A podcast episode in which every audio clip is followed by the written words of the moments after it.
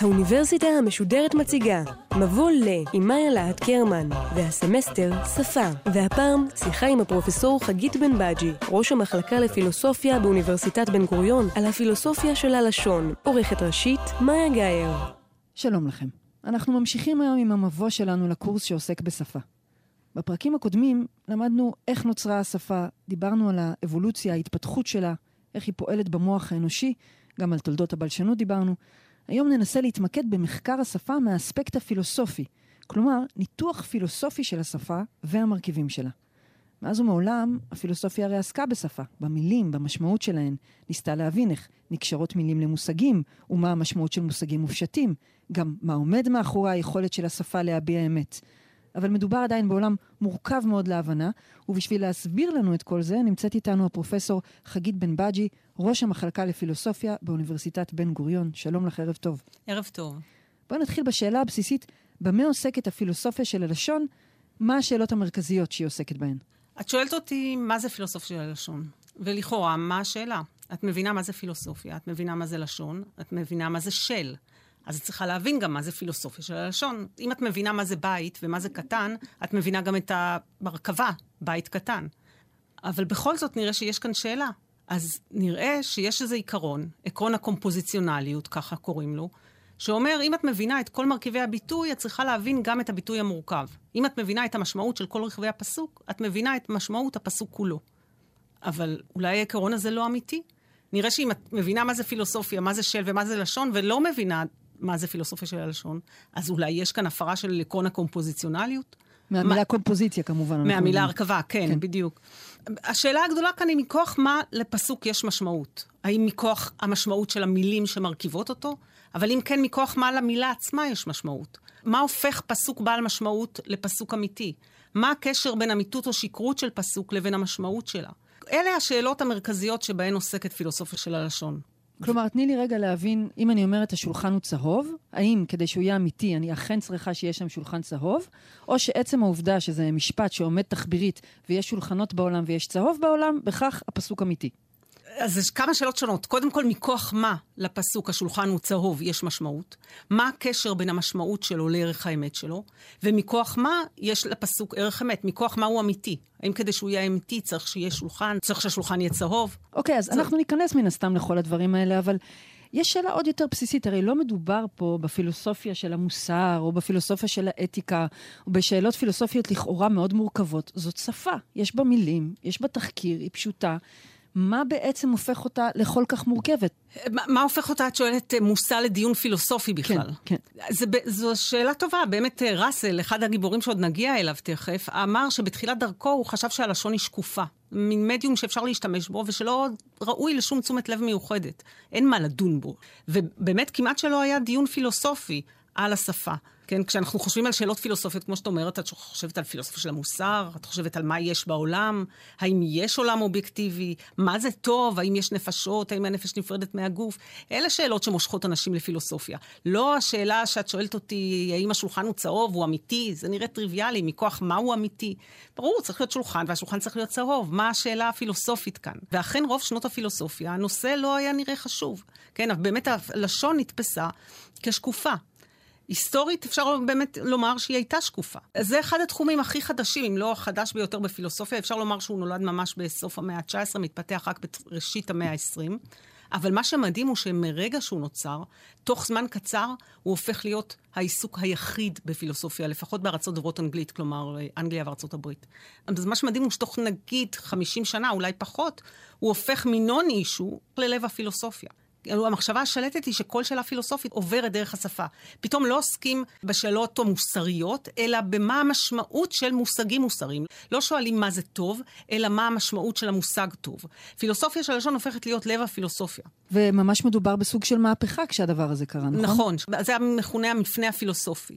מהפכה בפילוסופיה אפשר לראות אותה כשינוי סדר קדימויות של השאלות. כן, יש אה, שאלות מסוימות שנחשבו משניות, והמהפכה היא להפוך אותן לראשוניות, לתת להן מעמד מרכזי. אז למשל, במסורת של הפילוסופיה היוונית, השאלות המרכזיות הן שאלות מטאפיזיות. מטאפיזיקה זה מעבר לעולם. אז שאלות על מהו העולם, מהו טבע העולם, אילו אובייקטים קיימים בעולם, האם מספרים הם אובייקטים.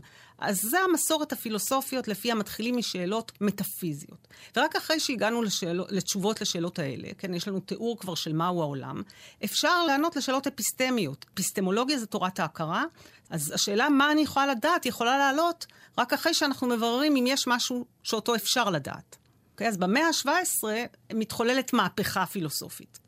פתאום הסובייקט הופך להיות במרכז, ושאלות שקשורות להכרה ולתודעה הופכות להיות ראשוניות. תיאור העולם, השאלה מה יש בעולם או מהו העולם, הופך להיות תלוי בתיאור התנאים להכרתו. באופן הזה יש כאן מהפכה. מהפכה בשינוי סדר הקדימויות. אם במאה ה-17 והלאה, אז אנחנו מתחילים מחקר התודעה, חקר המחשבה ודרכה מגיעים לעולם, המהפך הלשוני אומר, אין דרך להבין מהי מחשבה בלי להבין את הגילום הלשוני שלה בשפה. אין דרך להבין מחשבה בלי שפה. אנחנו מדברות על תחילת המאה ה-20, ובכל זאת, עוד בטרם המהפך הלשוני הזה, היה עיסוק פילוסופי בשפה, גם אם מינורי יותר. במה העיסוק הזה התאפיין? מה עמד במרכזו? באמת, ג'ון לוק, יש לו דיון שיטתי בשפה.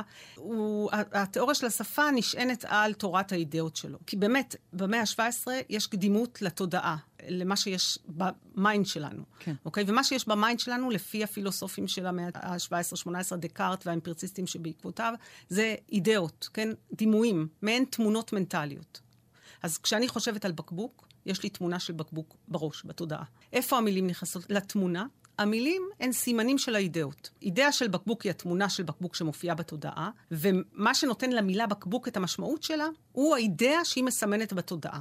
אז אם אני רוצה לומר לך משהו על בקבוק, אז כן, מופיעה לי אידאה של בקבוק בתודעה, ואני אומרת את המילה. והמילה אמורה לסמן את האידאה שיש לי של בקבוק. אבל לא את האידאה שלי של בקבוק. כאן בדיוק מתחילות הבעיות. כי האידאות הן באופן עקרוני פרטיות. האידאה שלי היא שלי בלבד, נגישה רק לי. כל אחת תקועה עם האידאות שלה. כלומר, תדמיין בקבוק אחר במובן הזה?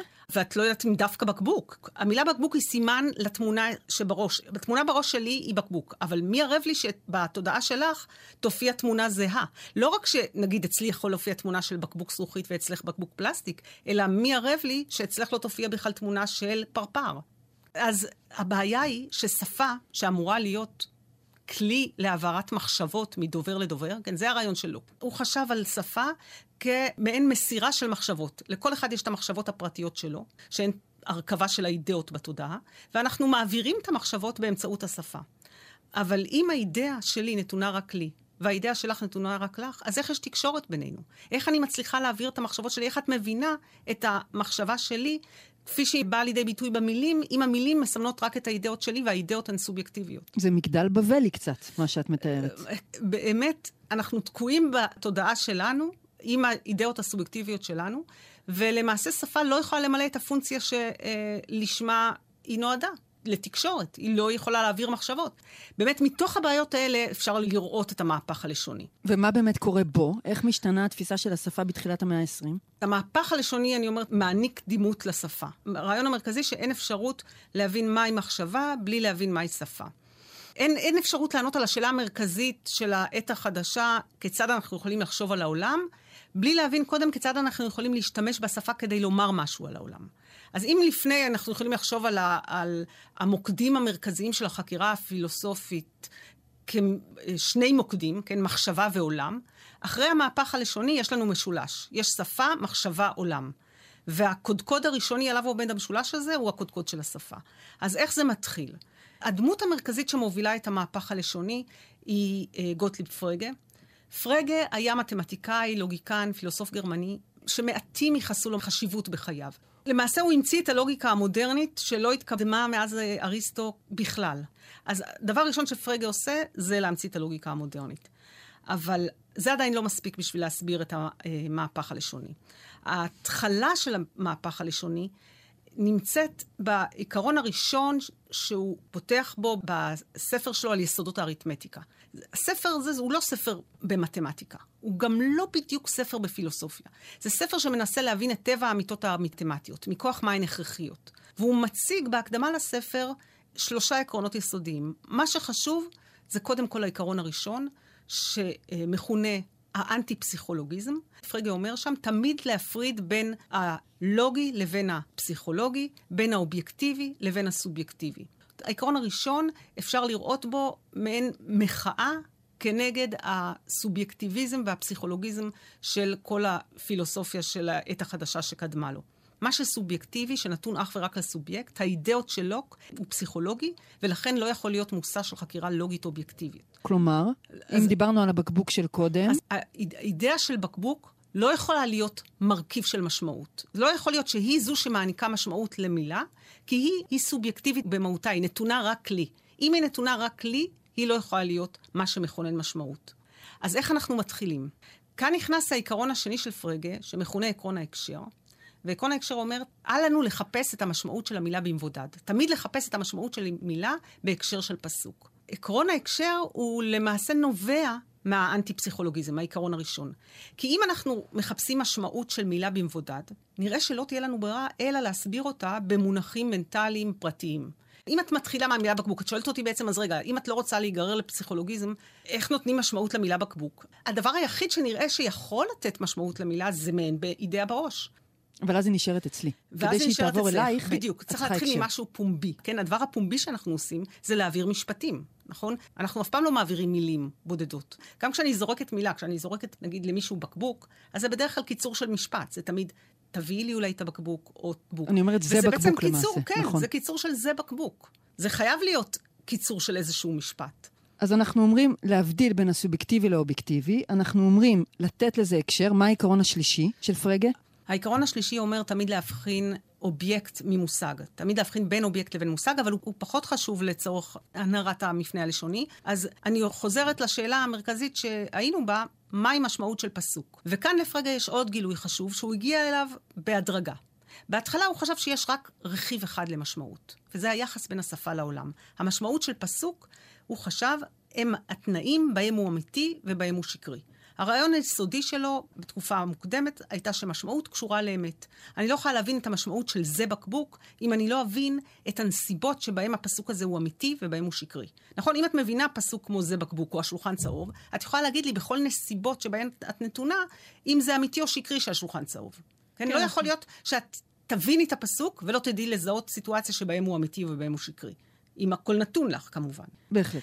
הקשר היסודי הוא קשר בין משמעות לאמת. ואם המשמעות קשורה לאמת, אז כדי שפסוק יהיה אמיתי, צריך לקשור בין רכיבים בפסוק לדברים בעולם.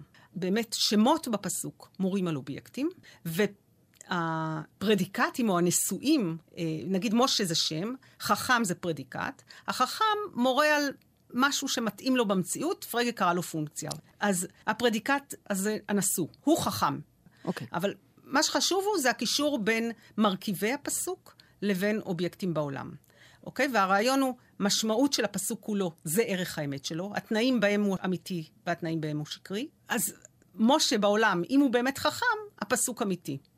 פרגר רואה שהתמונה הפשוטה הזו, שבה המשמעות של פסוק מתמצאת ברעיון של הוראה, בכך שלמרכיבי הפסוק יש הוראות שהם מורים על אובייקטים בעולם, זאת תמונה בעייתית. הוא רואה שזה בעייתי כשהוא מגיע לפסוקי זהות. מה הם פסוקי זהות? אז ניקח דוגמאות פשוטות. ביבי נתניהו הוא ראש הממשלה, זה פסוק זהות. כוכב הערב הוא כוכב השחר, זה פסוק זהות. זו הדוגמה המרכזית של פרגה במאמר המפורסם שלו על מובן והוראה. כוכב הערב וכוכב השחר נתפסו כשני כוכבים שונים. הם היו שני שמות של הכוכב נוגה, ולא ידעו שהם אותו כוכב. אז הייתה תגלית אסטרונומית שכוכב הערב הוא כוכב השחר. ופרגה, בעל מובן והוראה, מביא את התגלית הזו כדוגמה לבעייתיות של פסוקי זהות. למה זה בעייתי? כי לפי התמונה המוקדמת שלו אמרנו, המשמעות של ביטוי כמו כוכב הערב, זו האובייקט שאותו הוא מציין. אז כוכב הערב מציין את הכוכב נוגה. כוכב הבוקר, כוכב השחר, מציין גם הוא את הכוכב נוגה.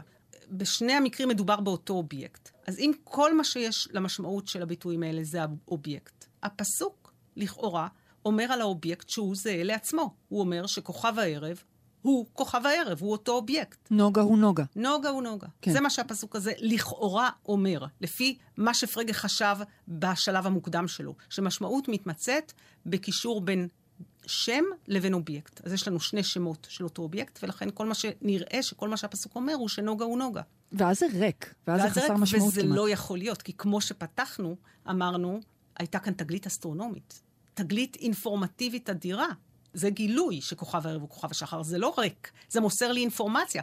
אז איך זה קורה? אז פרגה הבין, זאת הייתה התובנה החשובה שלו, שמשמעות לא יכולה להתמצות בהוראה, ביחס בין השם לבין האובייקט שאותו הוא מציין. יש עוד רכיב למשמעות, ולרכיב הזה הוא קרא מובן. אוקיי? אז למשמעות של ביטוי יש שני רכיבים. יש מובן ויש הוראה. הוראה זה באמת הקישור בין הביטוי לבין האובייקט בעולם, בין השם לבין האובייקט. המובן זה התוכן האינפורמטיבי שהביטוי נותן לנו. פרגה דיבר על המובן כעל אופן הינתנות של ההוראה, של האובייקט. כוכב הערב וכוכב השחר הם שני אופני הינתנות של אותו אובייקט. יש לנו אובייקט אחד, נכון, אבל הוא נתון באופנים שונים. כשאת רואה אותו בערב, הוא נתון באופן הזה, ככוכב שזורח בערב. כשאת רואה אותו בבוקר, הוא נתון ככוכב שזורח בבוקר. זה אופני הינתנות שונים של אותו אובייקט, אבל הם נותנים לביטויים השונים מובנים שונים. בזכות המובנים השונים, לפסוק כוכב הערב הוא כוכב הבוקר, יש מובן אינפורמטיבי. האם היית אומרת שהמובן, לאור מה שאת אומרת, הוא ההקשר כפי שאנחנו משתמשים בו כיום? כלומר, ההקשר למציאות, לתרבות, למחקר, ההקשר הרחב יותר? לא אצל פרגה. לביטוי יש מובן בהקשר של פסוק. הוא כל הזמן מדבר על הפסוק השלם, וגם את המשמעויות של ביטויים הוא רוצה לקשור לתרומה שלהם למשמעות של הפסוק השלם. אוקיי? אז גם המובן של ביטוי, של מילה, תהיה התרומה שלה למובן של הפסוקים שבהם היא מופיעה. את רוצה באמת למשוך את זה להקשר היותר רחב, לא רק של הפסוק, אלא של השפה כולה, ולהקשר היותר חברתי. וזה מה שוויטגנשטיין יעשה בהמשך. אה, קודם כל בואי נדבר על פרגה, איך אה, מקבלים את מה שהוא אומר? איך מבקרים אותו או מקבלים אותו? באמת, בחייו כמעט לא הייתה התייחסות לעבודה הפילוסופית שלו, אבל היוצא דופן הבולט ביותר הוא ראסל, ברטנד ראסל, הפילוסוף הבריטי החשוב, שהמאמר המפורסם שלו על ההצבעה הוא מעין ריאקציה לפרגה, ריאקציה להבחנה בין מובן להוראה. ראסל רוצה לוותר, לזרוק את הרעיון של מובן, של ביטוי. הוא מתנגד לעצם ההבחנה בין מובן להוראה. בשביל ראסל, ההבחנה הזו בין מובן להוראה יוצרת פאזלים. כי אם יש הבחנה בין מובן להוראה, אז יכולים להיות לנו ביטויים שיש להם מובן ואין להם הוראה. למשל? למשל, המלך הנוכחי של צרפת קרח. זו הדוגמה שראסל נתן במאמר המפורסם שלו על ההצבעה. כשראסל כתב את המאמר 1905, אין מלך לצרפת. אז המלך הנוכחי של צרפת לא מורה על שום דבר. אז יש לנו כאן ביטוי שיש לו מובן, לפי פרגה, אבל אין לו הוראה. אין ערך אמת. איך יכול להיות ערך אמת לפסוק הזה? הרי בשביל לתת לפסוק הזה ערך אמת, בשביל שהוא יהיה אמיתי או שקרי, אני צריכה לבדוק מה, האם המלך הנוכחי של צרפת הוא קרח או לא קרח. זה לא מתייחס אבל... לשום אובייקט בעצם. אין שום דבר. זה לא נכון שהוא קרח, אבל זה גם לא נכון שהוא לא קרח. אני לא יכולה להעריך את הפסוק כאמיתי או שקרי. ראסל רואה שלא יכול להיות שאנחנו מקבלים פסוקים כאלה. לא יכול להיות פסוקים שהם לא אמיתיים ולא שקריים. זה היה הפרה של חוק הלוגי השלישי הנמנע. כל פסוק הוא או אמיתי או שקרי. ויש לנו מסות של פסוקים כאלה. קחי גיבורים ספרותיים, אודיסאוס ירד לאיתקה. זה פסוק שלפי פרגה יש לו מובן, אבל אין לו הוראה. אין לו ערך אמת. כי אודיסאוס זה ביטוי שיש לו מובן, אבל אין לו הוראה. אם כבר הזכרנו את עקרון הקומפוזיציונליות בהתחלה, אז ערך האמת של הפסוק צריך להיות פונקציה של ההוראות של המרכיבים, אבל לפסוק שאחד מהרכיבים שלו אין לו הוראה, לא יכול להיות ערך אמת. אז משהו כאן לא בסדר בניתוח הזה של אה, הפסוקים לפי ראסל. איך הוא פותר את זה בכל זאת? אז ראסל חשב שהפתרון נעוץ בכך שנשים לב שיש פער בין המבנה הדקדוקי של פסוקים לבין המבנה הלוגי שלהם. מה זה אומר? קחי את הפסוקים האלה. המלך הנוכחי של צרפת קרח מתפקד מבחינה דקדוקית כמו משה קרח. זה נושא ונשוא. ככה זה נראה לפחות מבחינה דקדוקית. ניתוח תחבירי, כן. כן. בשפה נראה לנו שהתיאורים האלה מתפקדים כמו שמות כדי להצביע על אובייקטים. ראסל רואה שבדיוק התפקיד הזה יוצר את הבעיה. כי במקרה שאין אובייקט, כמו במקרה של המלך על צרפת, לא הצלחנו לומר משהו שהוא אמיתי או שקרי. ולכן הוא מגיע למסקנה שצריך להכיר בכך שהשפה הטבעית מטעה אותנו. היא מטעה אותנו לחשוב שתיאורים מתפקדים כמו שמות. הפתרון של ראסל היה שהם לא. שזה מטעה, הם לא מתפקדים כמו שמות. הפסוק, המלך הנוכחי של צרפת קרח, הוא לא פסוק פשוט כמו משה קרח. המשפט הזה לא מורה על אובייקט או על איש מסוים. ראסל אומר, לא מדובר כאן בפסוק של נושא נשוא, אלא זה פסוק מורכב יותר. זה פסוק שמורכב משלושה פסוקים והוא פסוק ישי, הוא אומר משהו כזה, הוא אומר, יש מלך לצרפת, יש רק אחד כזה, והאחד הזה הוא קרח. בניתוח הזה של הפסוק, אין לי כאן שום ביטוי שמורה על אובייקט.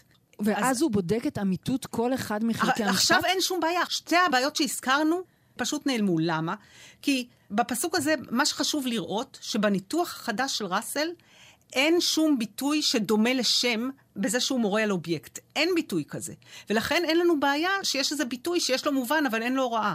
כי אין כאן ביטוי שבכלל מנסה להורות על אובייקט. יש כאן פסוק שאומר משהו על מה שיש או אין בעולם, מין פסוק כללי כזה, שאומר, יש משהו, כך שהמשהו הזה הוא מלך של צרפת והוא קרח. ועכשיו הפסוק הזה הוא פשוט שקרי, כי אין משהו כזה. אין משהו כזה שהוא מלך של צרפת.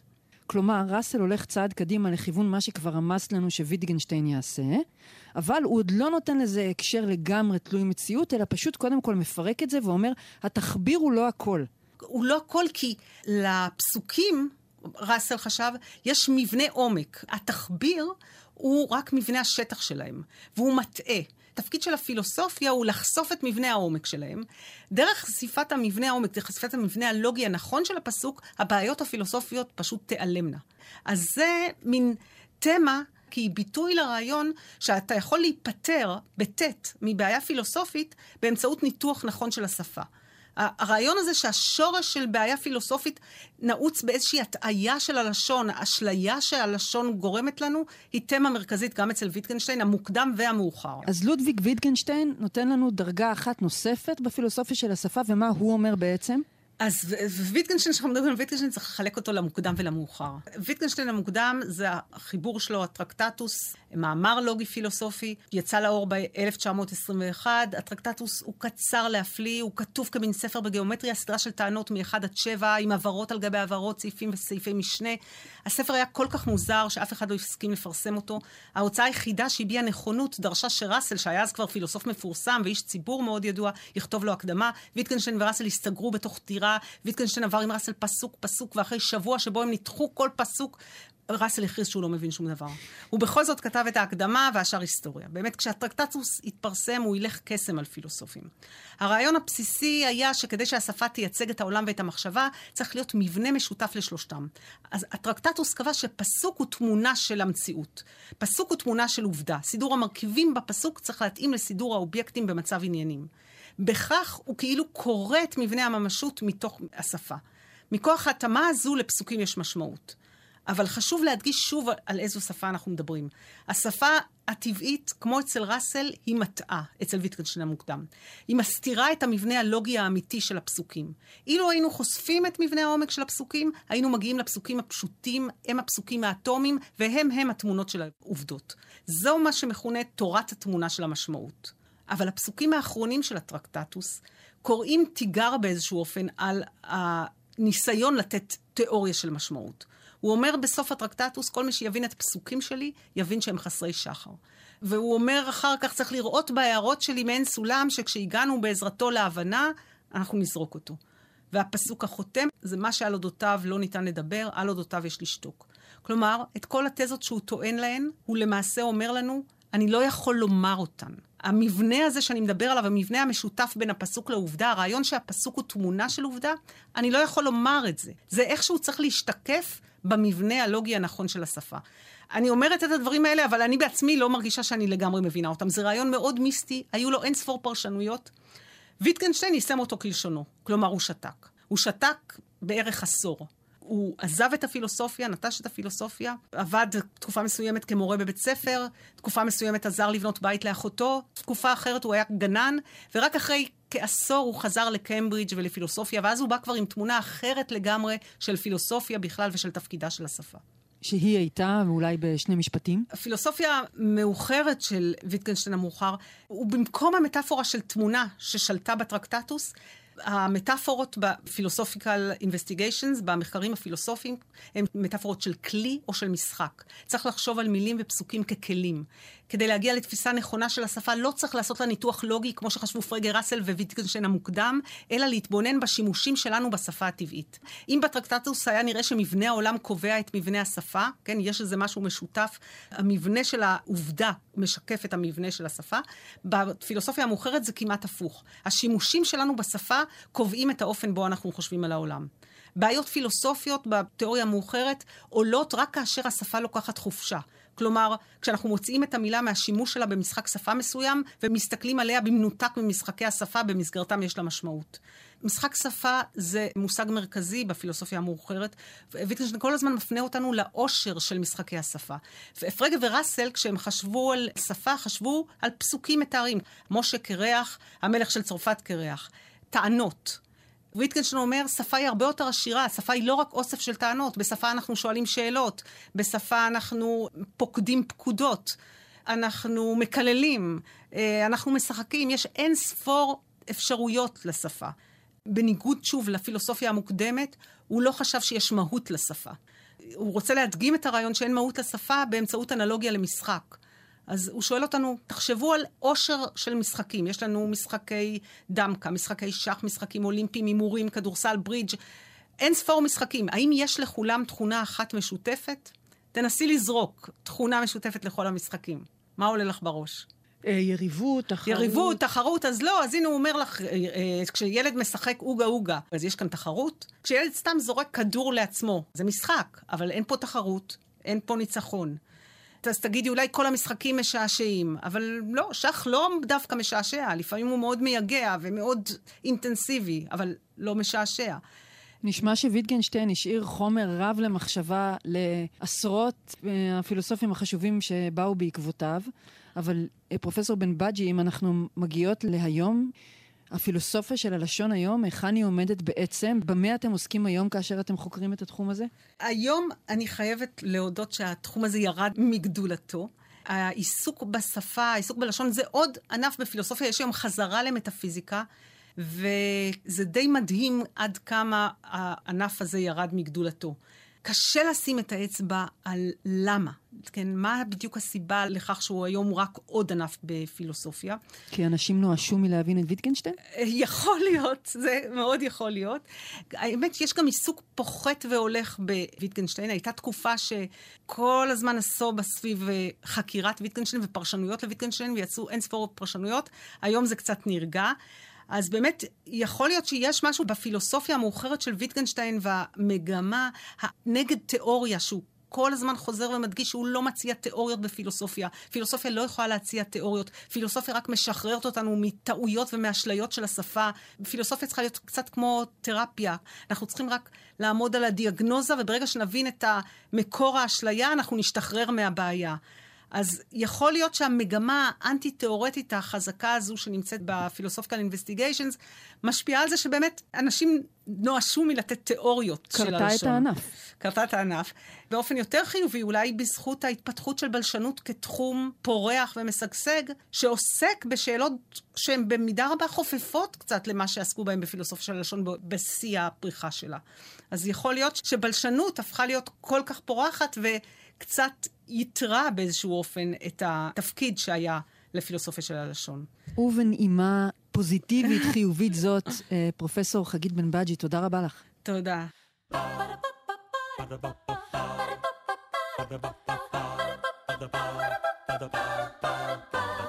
האוניברסיטה המשודרת, מבוא ל...